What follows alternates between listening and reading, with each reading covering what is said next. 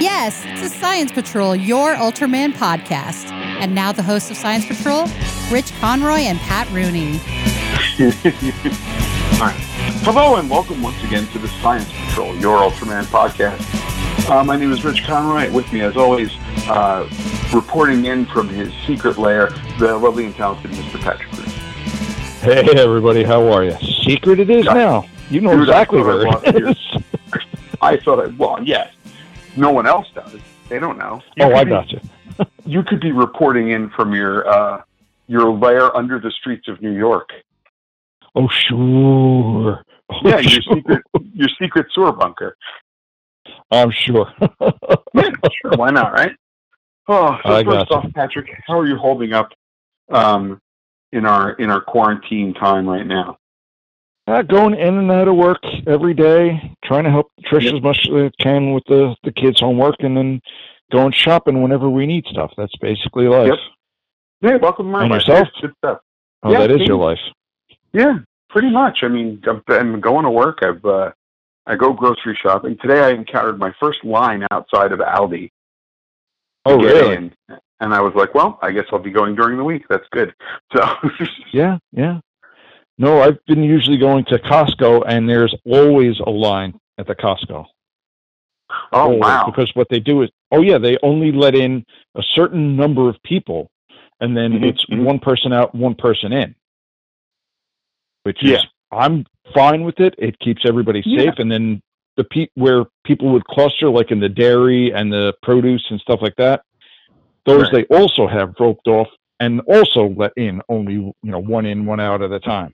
Oh, well, that's smart. I'm fine with all of it. Yeah. Yeah. Most of the people at Aldi have been very respectful as far as 6 feet, and the only problem we have is I think that the Aldi Corporation still thinks they're in Germany, and they think that the tiny sign that says, "Oh, this is a one-way aisle, you should not go this other way," is enough for stupid American people. Oh, no. You need a big arrow. A couple times. Stop and Shop has giant aircraft carrier-sized arrows that are, that seems to be fine. That seems to be the only way that people will listen and go, oh, maybe I should be going this way. Yeah, exactly. All right, so today we are going to cover... Oh, we have news. That news is that... I got to go to Sci-Fi Japan real quick. I forgot all about it. This happened in the weeks that we have been on sort of inadvertent hiatus due to technical difficulties. Yes, I understand. Let's see, where is it? No. Yes, Neo Ultra Q will be coming to Blu-ray and digital in August of this month, this year rather. Yes, August of this month. It's a separate month. So, considering these months are 17 months long, I'm okay with August of this month. Oh, my God. I feel like either they're so long that you don't know what to do with yourself, or they take 10 seconds. Yeah. No, while you're in them, they are forever long. And then you're done with it, and you're like, oh, really? It's gone already? Oh, okay. How is it the middle of May, right? Exactly. I have no idea. And since we didn't get to say this earlier, let's wish all of the mothers out there a happy Mother's Day. Oh, yeah. Good point. Indeed. Yeah. Including the mother of Ultra. Sure. Sure. Just to be nice. I mean, Of course. Yeah.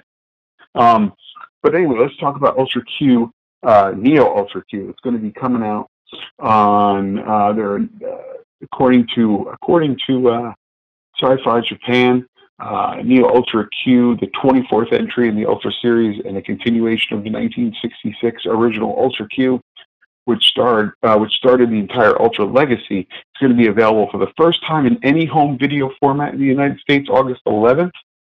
It's a 12-episode series, and it tells the story of three people from completely different walks of life. Jin Haibara, a psychologist doing research on the supernatural; Emiko Watasari, a young, beautiful journalist with an inquisitive mind; and Shohei Shirioma, a bartender sympathetic towards other forms of life. The trio set out to investigate the bizarre monster appearances, futuristic phenomena, strange ecological catastrophes, and paranormal events that confront our world.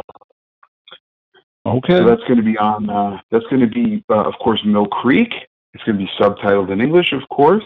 It's got a 2 discs, 12 episodes, runtime of $25.99, nice and reasonable, especially for something that. Cool. Yeah, I really didn't think we were going to see this.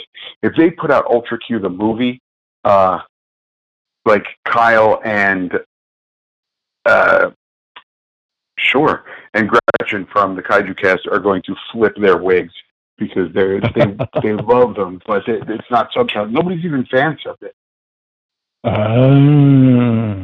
Yeah, so this is nice. Yeah, this is pretty exciting. Not that I finished the actual original Ultra Q too, so I'm only a little behind. Sure, I'm only a little behind.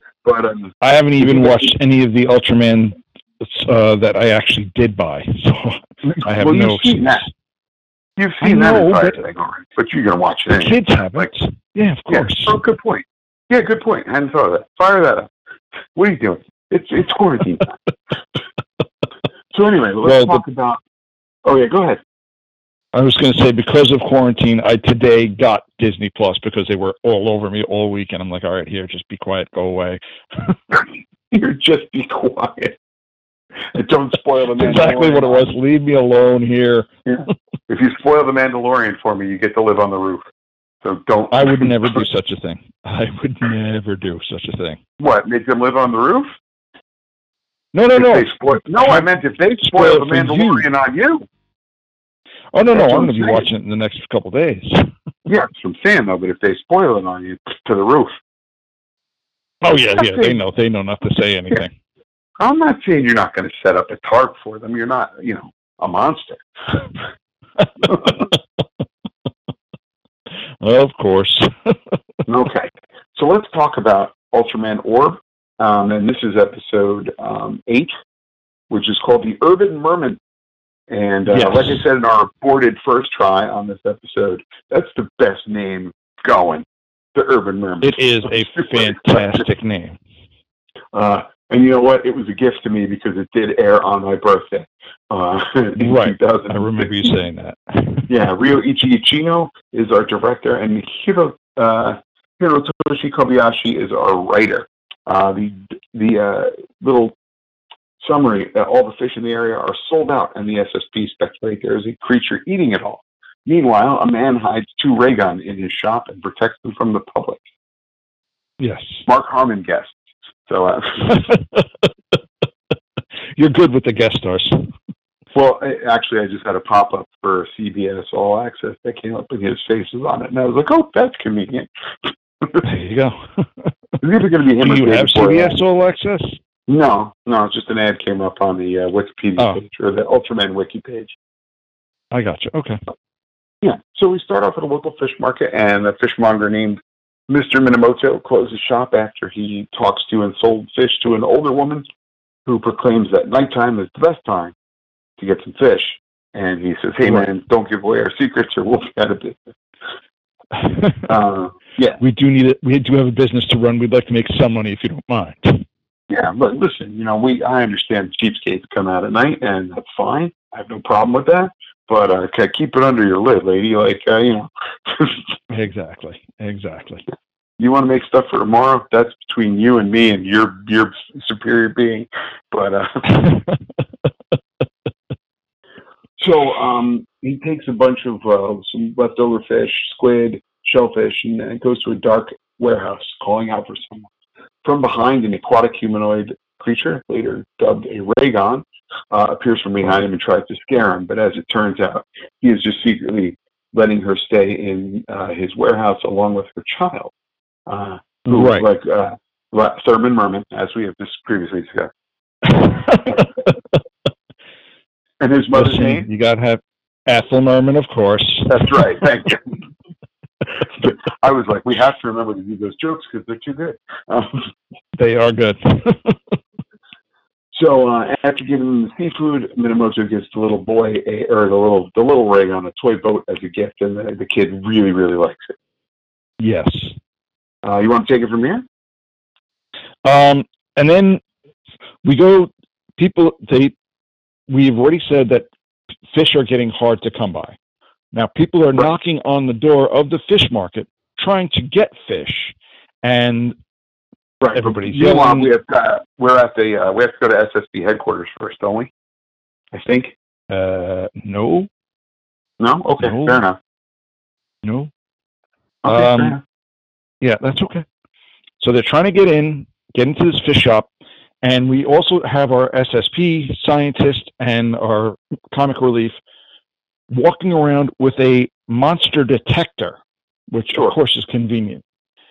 Now we see in our view the two mermen walking away, and the Science Patrol also now say, "Oh, wait a minute! There's a monster going that way, where those people are going." Right, and then we skipped out on the captain suffocating herself in the burning headquarters.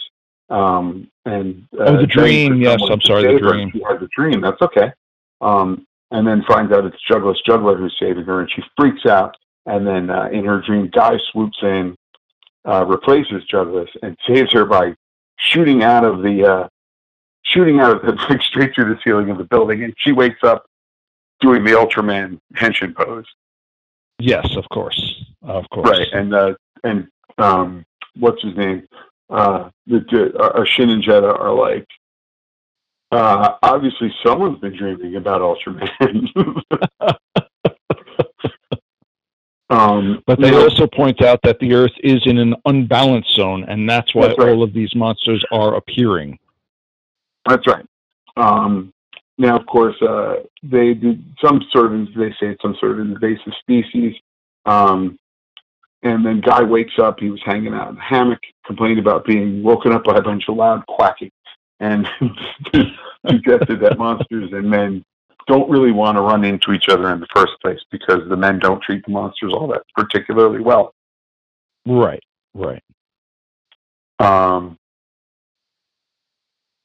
Bear with me a second. Okay, just wanted to make sure we were still recording. Back to the warehouse, one of the Ragons takes the sign and uses it as a means of disguise to get to the fish market. But a couple of women spot it, and they contact VTL about it. Another woman at the fish market notices that the fish market wasn't selling any fish at all, and believes that the monster is the problem. And Minamoto denies what she said, but the woman comes face to face with the Ragon and freaks out. She never saw the Ragon. It was because the Ragon has the banner wrapped around it. She's don't you think it's a monster? And Ragon turns like, what's that now? And she freaks out. Okay, fine. Now the fishmonger then says like, hey, what are you doing here? You gotta, why you're not supposed to sneak out. And she tells him that the kid's not feeling well and he needs fish. So yes. That's where he leads the monster out from the back in disguise with an umbrella. And then Itetsu shows up from VTL and the SSP and the startled woman, who are then encouraging them to take care of the monster. They manage to capture some footage and decide to go after them. Now, Guy, meanwhile, is back at SSP headquarters and playing his Orbnica. That is just the worst name. I understand that's its official name. That is the worst name. The Orbnica. I know it's supposed to be like an ocarina, but like it's fun. Yes, it is. And he feels an earthquake and decides to. He hears that a monster is moving inland from the coast, causing water to erupt from the sewers, blowing away manhole covers. Yes, this manages to sneak inside the warehouse. They run right into the merman and have a freak out like a Scooby-Doo, which is pretty cool. Very, very cool. Yeah. And then Shin comes across the sick child and the fishmonger and offers to take a look at him. But the child's starting to cry and flail about until Naomi sings a lullaby to calm him down. Yes. And go ahead. I was going to say the younger fish man went back for his toy, and it is now on the... You're skipping ahead. No, I'm not. Yeah, you are, because they feel another earthquake, and then Guy rushes in and is like, you guys got to get out of here. And that's when they come outside and they run into Gabila, our favorite floppy fish monster with the drill nose. Yeah, with the drill nose, which is great. Yeah. So he's online trying to find more fish because he's already eaten everything in the water. Really nice. Really nice. So Guy offers to get the monster's attention. The rest of them evacuate. The child Ragon then realizes that he forgets his toy boat and goes back in, only to find himself on the end of Gabila's drill nose when the water drills his way into the warehouse. Of course, right? And then... Where else would he be? Right. And then, in a scene I did not expect at all, Gabila tosses him up in the air and eats him like a snack. Yes. I was like, what? Dark. Yeah. Don't worry, guys. We didn't put a trigger warning in here because everything worked out okay. Spoiler warning. Shockingly. Okay. Yeah. Much to the horror of his parent and his caretaker, but then Guy, of course, transforms himself into Ultraman Orb in the Hurricane Slash form. And, of course. Yeah, forces Gabila to spit him out via water spout. I wouldn't think all those areas were connected, but, what do I know? I'm no monster. Well, physiologist? Right. You're not a veterinarian. Just go with veterinarian. A monster vet? Sure. Okay. Yeah. You're not a monster vet. You don't know how things are connected in there. I'm not. There could be any number of passages and or doorways. Yeah, it could be anything. We don't know. Exactly. Yeah. And then Gabila tries to drill at Orb, and Orb uses his slugger lance to push the monster away, which is maybe about the only thing that thing would actually be good for, is to just kind of shove people away from you. Then it's kind of like the opposite of the shepherd hook. You want to drag someone off the stage, you want to push them away. Exactly. Then we get our Specium Ziperium transformation. Right. And he uses a shutdown, which lifts the monster in a bubble and returns it far, far out to sea, so that way he can't bother anybody. Yeah, which is, Gabila seems to be a monster that just is, it's never really his fault. He's just hungry, or he's confused. The poor guy always just seems to be like, I'm sorry, but, I'm real sorry, you guys, but, if you guys could feed me, it'd be okay. I ran out of fish, and I just wondered if there's anything in here that smells like fish. But so afterwards, Minamoto, Itetsu, Guy, and the SSP escort the two Ragons to the nearest body of water. And when the first wishes him farewell, and the child breaks down and gives him a big hug, seeing as though the Ragons weren't a threat, Itetsu decides, of course, not to say anything and capture them or anything else, since they're essentially an endangered species. The child then asks Naomi to sing the lullaby one more time, and the two Ragons go in and disappear into the water. And of course, Guy joins the captain. As she's singing, he plays his Orb Nika. Sure. Of course. Absolutely. So after all is said and done, Guy heads back to the base in the mood for pizza for dinner, while the fishmonger, of course, encourages him to eat fish, which is healthier. Hi, Alan. Of course. And he's out. Okay, there you go. You just see if there's any sort of... It's a cute episode. I very much enjoy I like it when they mix... when it's a lot of aliens, that they're not on purpose. They're not on purpose bringing stuff up. Yeah. Yes. I do like when they can leave the alien alive, because it's not really trying to break anything. It's just, like you said, it's just hungry. It's confused. It's knocking stuff over just because it's so big, and you push it out to sea, push it out wherever, and it'll be okay. Right. All right. So deleted. There's a deleted scene where Ragon got spotted by the citizens. There are two unused scenes of that. When Shin detects the presence of the creature with his homemade detector, there seems to be an additional dialogue of Shin and Jetta's, which they cut, and Shibukawa and the citizens also have some lines that they cut, so nothing too exciting. It's an Easter egg. The episode is a tribute, of course, to episode 6 of Ultraman, the Coast Guard Command, where we first saw Gabila.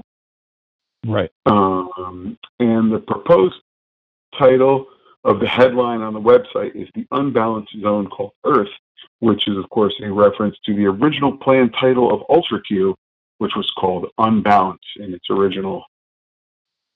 I did not know that. When it was, when they were coming up with the concept of the show, that was one of the original titles that they had come up with was Unbalanced.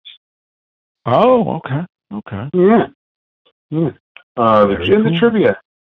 Naomi's Nightmare, Maga Bastard, Maga Grand King, and Maga Japa, and Maga Pandan can be heard in the background.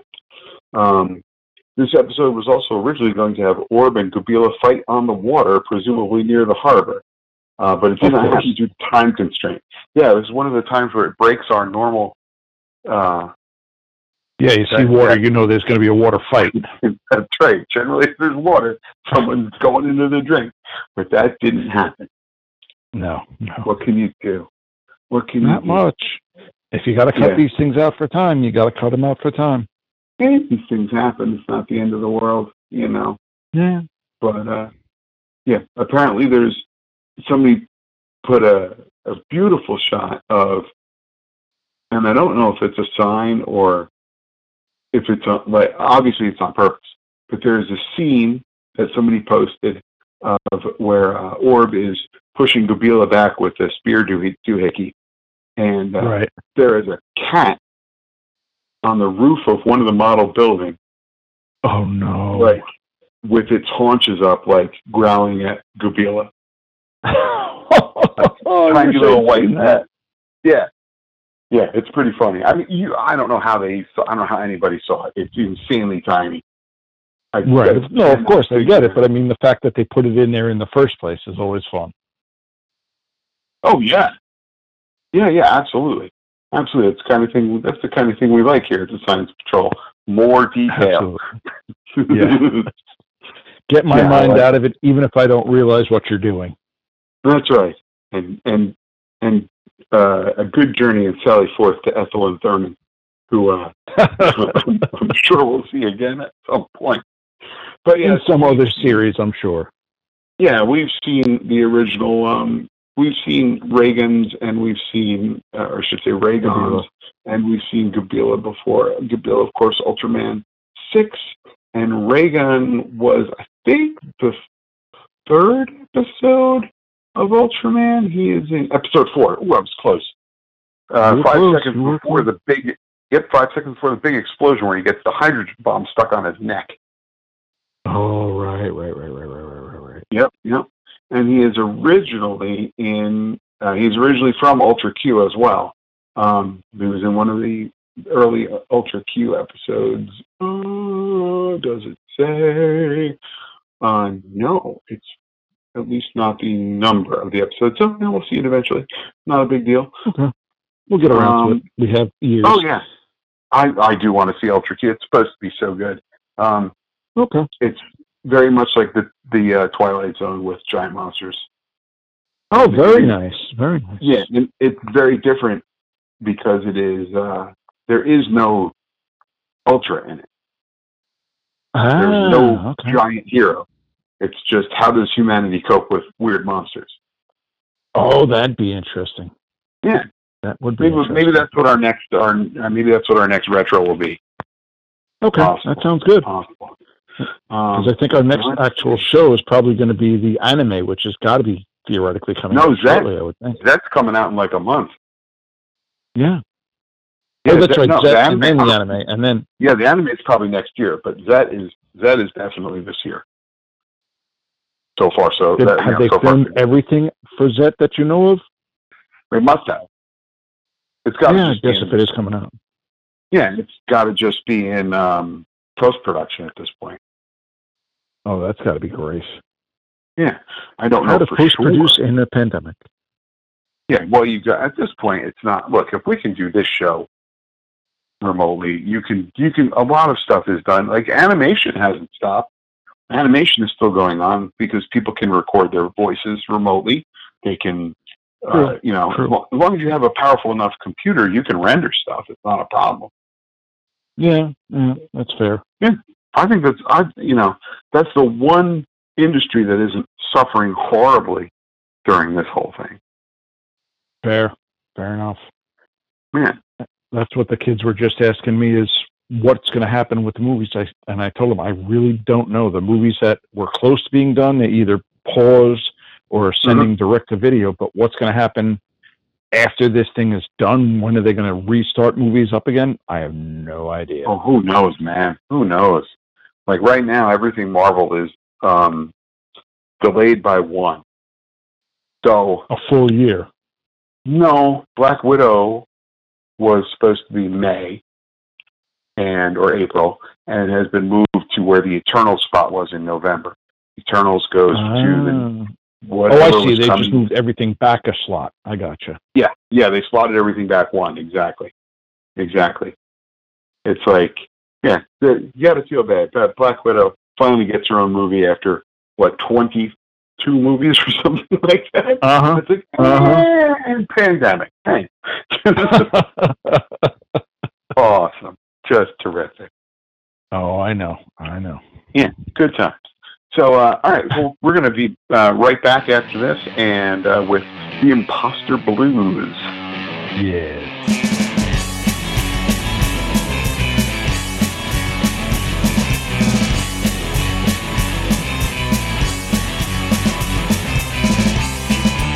And we are back with more Science Patrol, your Ultraman podcast. Coming up next is our coverage of the 9th episode of Ultraman Orb, The Imposter Blues. Ear Day, yeah, sure. 9-3 of, yeah, close to air, ear, whatever. You breathe with one, you listen with the other. Sure.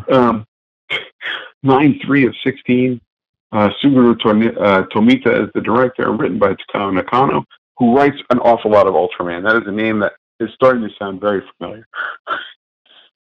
The name, because they're Japanese names and I'm not good with Japanese names, I'm not remembering them, I'll freely admit. I could tell you they've written every episode. You'd be like, yeah, that makes sense, sure. Pretty much. That sounds right to me, sure, yeah. I have no idea. That's okay. Let's see. The summary. Don Nostra of the Planet Invasion Union sends alien Babarue to Earth with the plans that the human to ruin the humans' trust in Ultraman by disguising himself as Ultraman Orb and destroying buildings. But the plan is ruined when a monster interrupts them, making the fake orb defeat the monster, and then things go even further awry as Jetta finds him and thinks he is Orb's secret identity. Starring Tom Selleck, yes. Sorry. I couldn't think of somebody. I dropped the cell. Don Knotts while you were in there. Oh, you said Don Knotts. Okay, sorry. Yeah. Monsters? That's crazy. Exactly. I just went Don Nostra. Oh, Don Knotts. I can put him in there. Yeah. Don Knotts. I would love to see Don Knotts in the giant monster movie. I'm telling you, it was huge. My God, it was gigantic. I had no idea. Exactly. In outer space, on their spaceship, Don Nostra and Jugglus Juggler come to the conclusion that the hope and trust of the humans is what gives Ultraman Orb his edge, defeating them, in defeating these guys in battle. But it also is a weakness because he fears hurting them. Nostra then initiates his Space Command M774, ordering his collaborator, alien Babarue, to use his shape-shifting... His name is Babarue, just in case you didn't realize that. Babarue. I didn't realize that. I didn't write that part down at all. That's like Boutros Ghali. Exactly. Alien Boutros Ghali.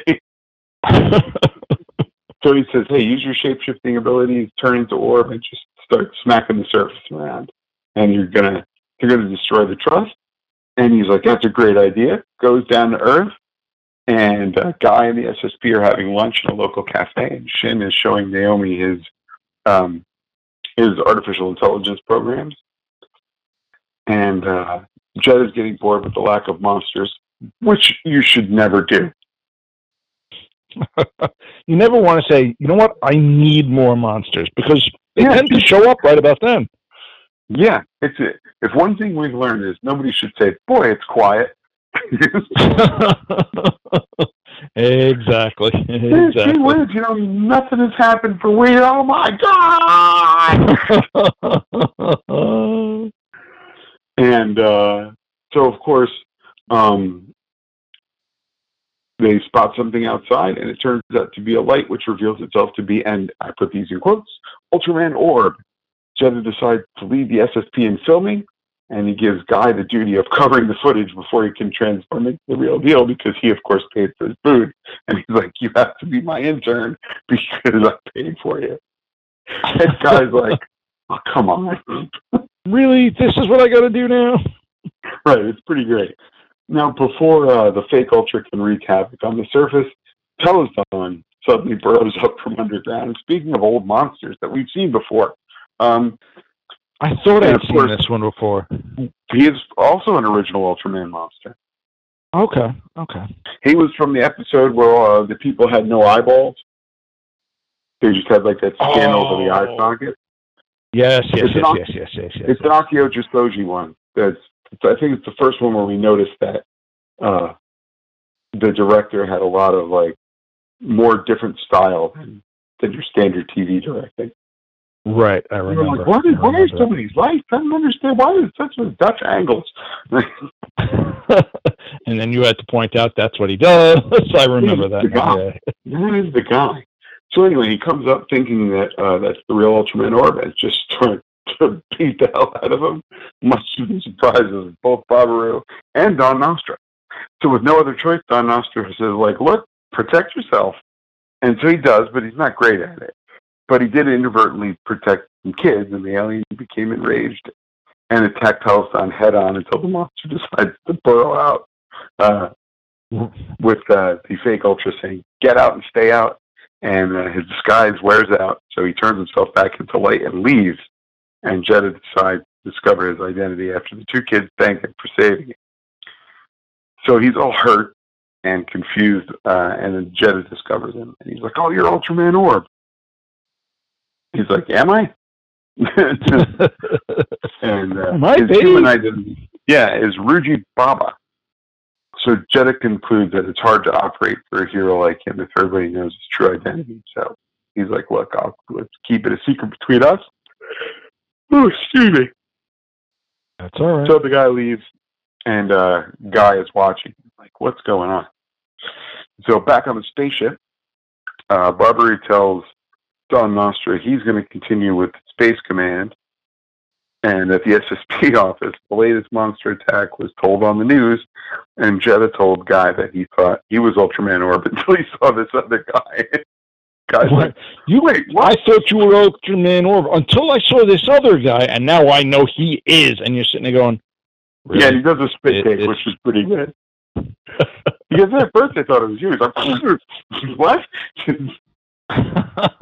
But then I realized it wasn't, because I really did see Ultraman Orb, and you're like, yeah, okay. Did you now?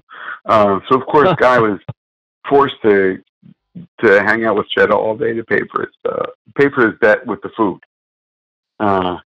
Meanwhile, Babarue was planning on randomly smashing stuff as Orb to ungain the human's trust again, but he's caught red-handed by Itetsu Shibukawa, and was about to get arrested until Jetta and Guy showed up. And the former told him that the two of them went to high school together. Oh, by the way, can we talk about Babaru's human disguise for 2 minutes? Oh, okay. Go ahead. Are you talking about the yellow hair? Are you talking about... What part would you like to talk about? Yes, and the yellow hair, the hideous boy band jogging suit. Like,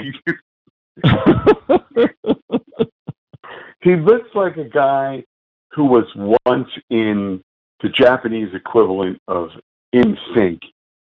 Yes. Yes. But now. And just let himself go after he got out of the boy band, because why not? Yeah. He's still working on his solo project. He's sure he's going to make a comeback someday. But he really looks ridiculous. Like, it's the gooniest. There's no way that this guy would ever be anything. But we got to let anything at all. So, Jetta then calls up the kids from earlier and their friends, and they gather around Baba, and he becomes super uncomfortable. He's like, so Jetta's like, oh, you know what? You can ask that. Why don't you ask him a bunch of questions?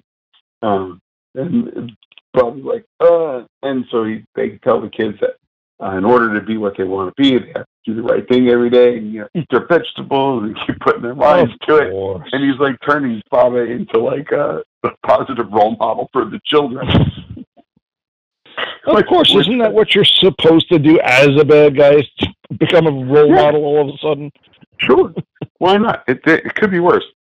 You know, as the sun goes down, Baba thanks Jetta for his help, and after gazing in awe at the presence of the kids, he asks Jetta if heroes are great, and Jetta flashes back to his childhood days when he wanted to be a hero and says he can do it simply by telling someone about heroic deeds. And then Babarue goes back to his spaceship again in his true form, looking at the pictures that the kids drew, and told a recently arrived alien Nakalnagus that his name is my name too. That he thinks making people happy is better than making them hate him. But Nagus is like, you're a weirdo. Nuh-uh. Like, we are supposed to be taking over the world. We're not supposed to be trying to save it. You knucklehead. Dude, evil's way better. I mean, come on. Look at the benefits we get. Yeah, Danko's a whole line here. You know what? You would have to have a great benefit plan, because otherwise you run the risk of an Ultraman blowing you to smithereens. Like, you have to figure, what's his name in Blofeld's, all Blofeld's henchmen have to have some sort of like.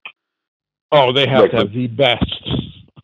I'm sure that he has a retirement plan, but the point is, he knows no one's ever going to retire, so he's like, yeah, sure.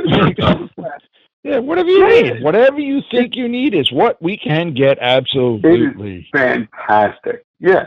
Like, I mean, they're going to have to cover dental because, you know, Bond's going to knock some teeth out, but, you know, it's most likely they're going to get their teeth punched out and then fall into a vat of piranha. Well, you know, you don't really have to worry. Yeah. You know, you give them the best benefits you can, because you know they're not going to live. No, right. No survivor benefits. No survivor benefits. You die, that's it. It's done. Yeah. It's an ocean nightmare. So with this dark ring, he's in Jugglus. Oh, so Don Nostra gets like, all right, look, I'm fed up with you. I'm going to execute you. And with his dark ring, he summons Cherubim. No. Right. Cherubim to attack. Cherubim. Yeah. And what I didn't like is you're using the thing that is supposed to be an angel as a monster, because a cherubim is supposed to be an angel in English anyway. Well, it's spelled differently, so maybe that's the thing. But yeah, what a monster, though. Holy shit. Yeah, cool-looking monster. Cherubim. That's it. It's Cherubim. Oh, Cherubim. Yeah. Better known as Kelbeam, or an intergalactic kaiju species known for their ferocity. Oh, sure. Yeah, he's got those big, nasty fingernails. And, yeah, he's something else, man. That is a creepy, creepy-looking, aggressive monster. Right. But what I did like is when they actually, when the fake orb attacks, A, we find out he's not really orb because he's just too weak to really do anything. He doesn't have any powers either. He's just big. Doesn't have any powers, can't do anything. But the miniature work in this part of the episode is stellar. Absolutely stellar. Yep. Yeah, it's pretty awesome. It, yeah, it's absolutely like he of course then he gets hit by a fireball and his disguise wears off. And Bob's like he confesses to the kids and Jetta and Guy about lying about being orb, but the kids and Jetta encourage him to get up and fight back anyway. You got to fight because we still believe in you. Yeah. So he's like, with a new fiery spirit, he takes on the monster head on, and he manages to put up much more of a fight, but still no match. So, of course Guy transforms into Orb and saves him with a Spherian shield, and Orb turns into his Hurricane Slash form and sends him up into the air, destroys him with the Trident Slash. Yes, of course. And then Babu says, like, you know, the real deal's pretty awesome, and he disappears. You know, Jetta's worried about him. But back on the spaceship, Jugglus told Don Nostra, which I cannot not read as Don Nostra now, thank you.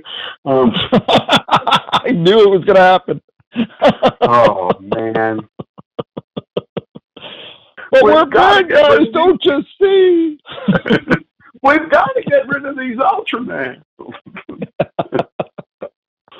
It's great. Well, I was looking at you from the scope, and I noticed, you know. Oh, good grief. You know you're going to be doing that all day now. Oh, yeah, of course, yeah. Jugglus told Don Nostra that his methods of judging good and evil in human nature are outdated and leaves. Babarue in his true form limps away and he vanishes after Jetta and the two kids thank him for everything. Maybe it seemed like he died afterwards, so we don't know. No, because what you get to see is at the very end, you see Guy at a playground.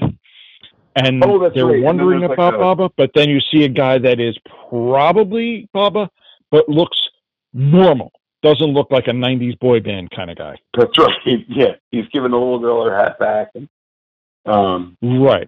And it's the same guy, but he looks like a normal dude instead of just a weirdo. Yeah, he doesn't have that horrible butter hair. Exactly. Yeah. Good stuff. Yeah, I like this episode a lot. I thought Baba was a episode was great. Yeah, it was nice to have a bad Ultra for, you know, even if it is just a couple minutes to say, oh, wait, our Ultra is so good, we can have somebody bad and still enjoy it. Mm-hmm. Did like that. Let's see here. Let's do our Easter eggs on this. There's no, I have no, what you call it, no Monster Minute on this guy? I got a Monster Minute, but there's no trivia. Telezon is reintroduced, of course, and Cherubim, and I'll pull up the alien Barber as well. Okay, so Easter eggs this episode is a tribute to episode 21 of Ultra Q, Space Directive M774, which is in fact Barberue's codename during his service to the Union. Yeah, his transformation scene is similar to Dan Moriboshi's Ultra Willpower, which is ironic considering that Dan has used the Ultra Willpower against Alien Babarue in Ultraman Leo. Look at that. Yes, well, we know in Ultraman Leo. How you like we that? Don't like Dan Moriboshi in Ultraman Leo. I can say that right off the top. I'm not a giant fan, but you know. Enough times we said Dan Moriboshi was a douche nozzle. He's big, yes he is. But let's go with our Monster Minutes here. I can close the Ragon window here. Our big boy Cherubim is 44 meters. His weight is 44,000 tons. His origin is a big yes, he is. First appearance, Ultraman Mebius, Episode 4, Broken Bonds. Latest appearance, Ultraman Orb, Episode 9. I'm going to see if I can play the roar here. I don't know if it'll get picked up by the mic I'm using, but we're going to try here. Can you hear it? Yeah, I heard it. Okay. It came through. Well, if you can hear it, everyone else can hear it too. All right, cool. Two times. Let's see. Yeah, he's in a bunch of. He shows up a bunch of times. He's not. They don't overuse him, but they use him enough so you know he's a common monster. Right. Exactly. Let's see if we've got any trivia. The suit from Ultraman Mebius was reused for this appearance as well, but repainted. Look at that. Oh, there you go. Yeah, I'm surprised that it. Holy mackerel! I mean, Mebius was some time ago. Ultraman Mebius was. When the heck was Ultraman Mebius? Mebius was early 2000s. It's got to be a 20-year-old suit. That's pretty impressive. That is impressive. I didn't think the suits would last that long by any stretch of the imagination. I guess if you're keeping them in good shape, you know, like... You better keep them in an air-controlled environment and all that kind of fun stuff. Yeah. Yeah. Well, like we've seen that's not necessarily what happens all the time, is we've seen them sometimes just out in a shed or behind a building, and they just get completely destroyed. Demolished. No, I know. Yeah, there was a really, really nice Bandai figure of him. That's, yeah, I like that. If I was still collecting, that's something I would get, but it is not. Yeah. And then Alien Babarue, or Babarue, I should say, who also reminds me of an alien magma a lot. Let's see here. Originally appears in, hey, guess what? Ultraman Leo. What episode? Because we may not have guessed. I don't remember him. No, neither do I. I don't think we got to him. Let's see here. He is 256 meters, 140 kilos to 28,000 tons. His home world is planet Babarue in a dark galaxy, in case you didn't realize that. Oh, I we was not aware. Okay. We have not gotten there. Ultraman Leo episode 38. Oh, no, we didn't get that far at all. Yeah. We're a safe distance from episode 38 so far. And he was actually an Ultraman Taiga to the Demon's Mountain, which I don't remember him being. No, not in the least. That's funny. Okay. Usually you remember that kind of stuff, but I don't remember anything. You would think. He was in Taiga, and his accomplice, Alien Hook, somehow found out about the Night Fang who was sealed in the mountain. So apparently he was involved in the whole Night Fang thing. Okay. I don't remember that. Yeah, listen, man. This whole quarantine thing has ruined my brain. I'm not gonna lie. I can't remember anything. It's awful. Oh, I get it. It's absolutely awful. I cannot remember a bloody thing anymore. It's awful. Well, I mean, but, you said, your whole day now is go to work, come home, try to get a nap, wake up, help with Owen's homework, go shopping for yourself, your family, and then go for your father, and keep everybody happy, and then restart over again. So I do shopping once a week on Saturday or Sunday, and every other week I go for my dad. So I get him 2 weeks of food, and he's like, right. He's like, oh, I don't know if I have the room, and I'm like, dude, you're one guy in an apartment. I'm pretty sure you've got the room. Come on now.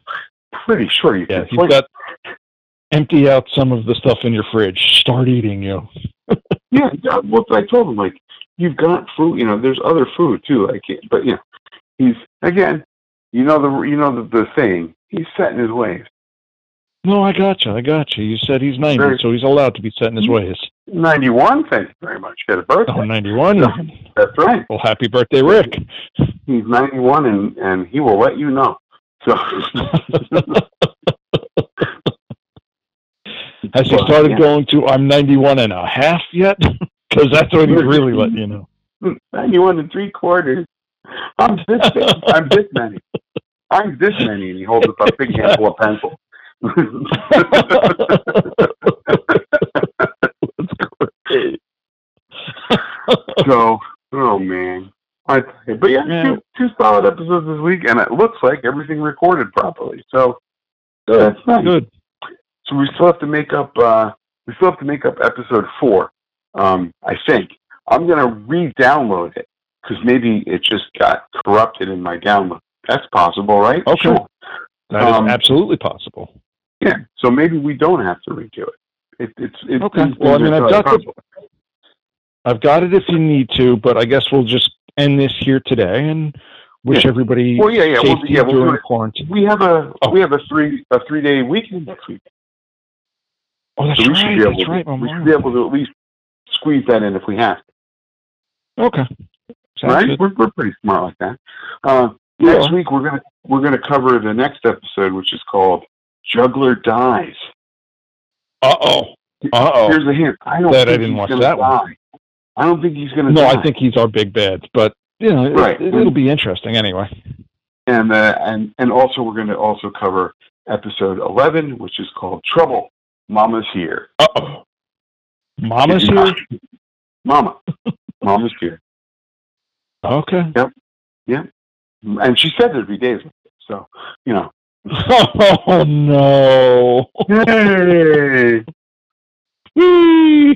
Yeah, exactly. This is how you know we're in quarantine brain, that we'll be laughing at pretty much anything.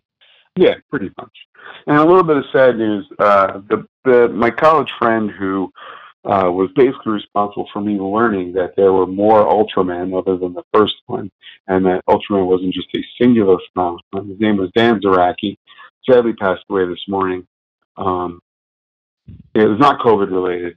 He was in generally declining health for the last year, and they caught up with him, sadly. Sorry. But, sorry. Yeah, no, it sucks, man, but, you know, that's just, you know, it's the rough thing is it's like the second person from college that died on me this year. Ooh, yeah, so it's like it's one of those things where you're like, "Hello, it's your mortality. Hello, this ride doesn't go on forever." No. You're like, oh, existential. I don't want to hear that. Yeah, no, I understand. Could you guys give just? 5 more minutes. Mom, 5 minutes. Yeah, I'm not getting up yet. No, no, sir. No, sir. And I'm taking, by the way, might I mention, I am taking 3 days off next week. Are you really? You're really making it a long weekend. It's going to be great. Good for you. I mean, good. I'm not working Saturday. I'm not working Sunday. We're not open Monday. But, yeah, no. No, no, thank you. I can't. I need that break. No, I understand. Things are buck nuts. I mean, for us, what they've been doing is they work us Monday to Thursday, and then usually Friday we go in, and the boss says, "Don't get hurt and don't get in any trouble, and don't let me catch you doing anything wrong. Have a good weekend." Oh, okay. So, I was going to say, what arcade do you go to? But nothing's open. Nothing's open. So I won't say where I go, but I'll say it's a little bit away from Manhattan. Yeah. Hey, what actually is open in New York? Like is there places you guys order can get out food from and restaurants? Whatnot? Okay. Yeah, you can pick up food at restaurants. Ooh, Tavern on the Green for lunch. Oh. No, that's a place you sit down.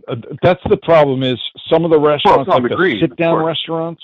Yeah. Yeah, the sit-down restaurants, you're not taking food out of a place like Tavern on the Green.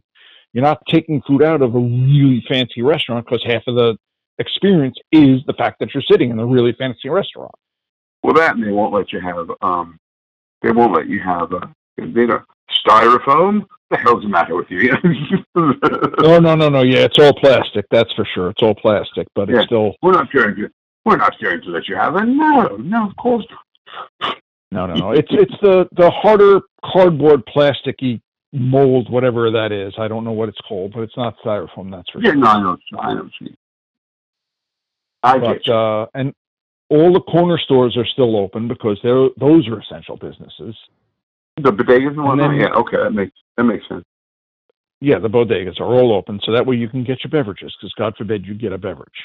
You need one at this point. You gotta have a beverage. You gotta have a beverage. Exactly. Gotta. But then, you know, this past 2 weeks, we've been working for one business that had a lot of phones, and we thought we had it the first week, and it went bad because of just general degradation of the cable. Ah. So we had to revamp everything right outside the place we were working, and that took yet another week to do. Grand. It was fun. That is terrific. Yeah. Well, if it makes you feel better, I'm still working with knuckleheads who don't know how to wear masks and wouldn't social distance if you paid them for it. Oh, no. Like I've been saying, their favorite breakfast cereal is Honey Bunches of Magnets, and they just will not separate. Now, to ask a question, since we're still on air, please. I'll ask you. Sure. Do you need a face mask of a sort? Because I can get you a face mask. No, I actually have. I'm good. I'm good with masks. Okay. One of the guys is selling boxes of them for $20 for 50. So I'm picking up a box of those tomorrow. Yeah. Those are the nice paper ones with the elastic ear bit. So. No. I'm talking the things that actually go like a clear mask that goes over your face, like a clear visor kind of thing. Oh, like a face shield? No, I got one of those too. Oh, okay. Yeah, we're good. All right. We're good. Like, and besides, when people start getting too close, I'm like, I just walk away. So rude. There you go. Yeah. I'm like, no, I'm leaving. Bye. You know, if you guys can't. Yes, you're right. I'm rude. I'm going to live. The space, I cannot deal with you. I refuse. Yeah, no, I get it. Yeah, I refuse. I'm not having it. But, you know, that's just me being rude. No, being safe. I mean, like I said, the only people I'm actually seeing in the city are the guys I've got to work with, and I'm asking pretty much every day, are you guys feeling well? Is the temperature okay? All that kind of fun stuff, because there's no reason to take any kind of risk. Really? Oh, yeah. We have to have our what do you call it? Like, you got to have a, what should you call it? Like, your temperature scan right away? They issued you a thermometer, and you have to bring it to work every day. If you do not bring your thermometer, you are sent home. Oh, really? Mm-hmm. Now, does that count against you as an occurrence that you don't have your thermometer? Because I know they're really big on occurrences. Mm-hmm. Oh, really? Yeah, so don't forget your thermometer, man. That's kind of what we're... Yeah, don't do that, dummy. That's kind of what we're doing now. Don't. I got you. Yeah, just don't, okay? So, yeah, but that's it. Everything else is running smoothly, I suppose. So. Okay. But, hey, we hope you guys are doing okay out there. And, you know, let us know what you guys are doing to make quarantine better on our Facebook group. What you're doing to make it a little bit more bearable. What are you watching? Even if it's not Ultraman, you can tell us that. I'm watching Kolchak the Night Stalker. It's great. I did want to watch that, but now that I got Disney, I'm probably not going to for a while. Dude, you should. It's on YouTube, the whole thing. No, I know you told me that. You told me that. The movie, the two movies, and the entire series are on YouTube. It's great. I recommend it highly. There you go. If you like the dad in A Christmas Story and you want to see what he'd be like fighting monsters, this is your show. And I know a couple of our listeners went, yeah, okay. Like, just they went, all right. I'll give that a shot. Yeah. Well, all right, sir, I'm going to let you go. But, right, we got to do our normal thing, which is please rate, review, and subscribe, you guys. We wouldn't be doing this if it wasn't for you. Please stay safe. It's super important. We want to keep as many of you around as we can because you mean a lot to us. We wouldn't be doing this again if it wasn't for you. We want to again thank Ultra Fandom Wikia for your invaluable assistance and the fine people at Uber Conference for supplying the ability to remotely record. We're not being paid for that, but we're not paying for it either, so I might as well throw them a bone. Exactly. We're good with that. Yeah, and until next week, I'm Rich Conroy. I'm Pat Rooney. Sally Forky Pat. Take care, everybody. Music for this podcast is provided by Terminal Sunburn. Visit terminalsunburn.bandcamp.com. Post-production by Casey Kittle for Faces for Radio Productions. Visit us on the web at ultramanpodcast.com or find us on Facebook. Our email address is ultramanpodcast@gmail.com. The Science Patrol can be found on Apple Podcasts, Google Play, Stitcher, and wherever else you find your podcasts. Please rate, review, and subscribe. Until next time, for the Science Patrol, I'm Gretchen Brooks from the Kaiju Cast.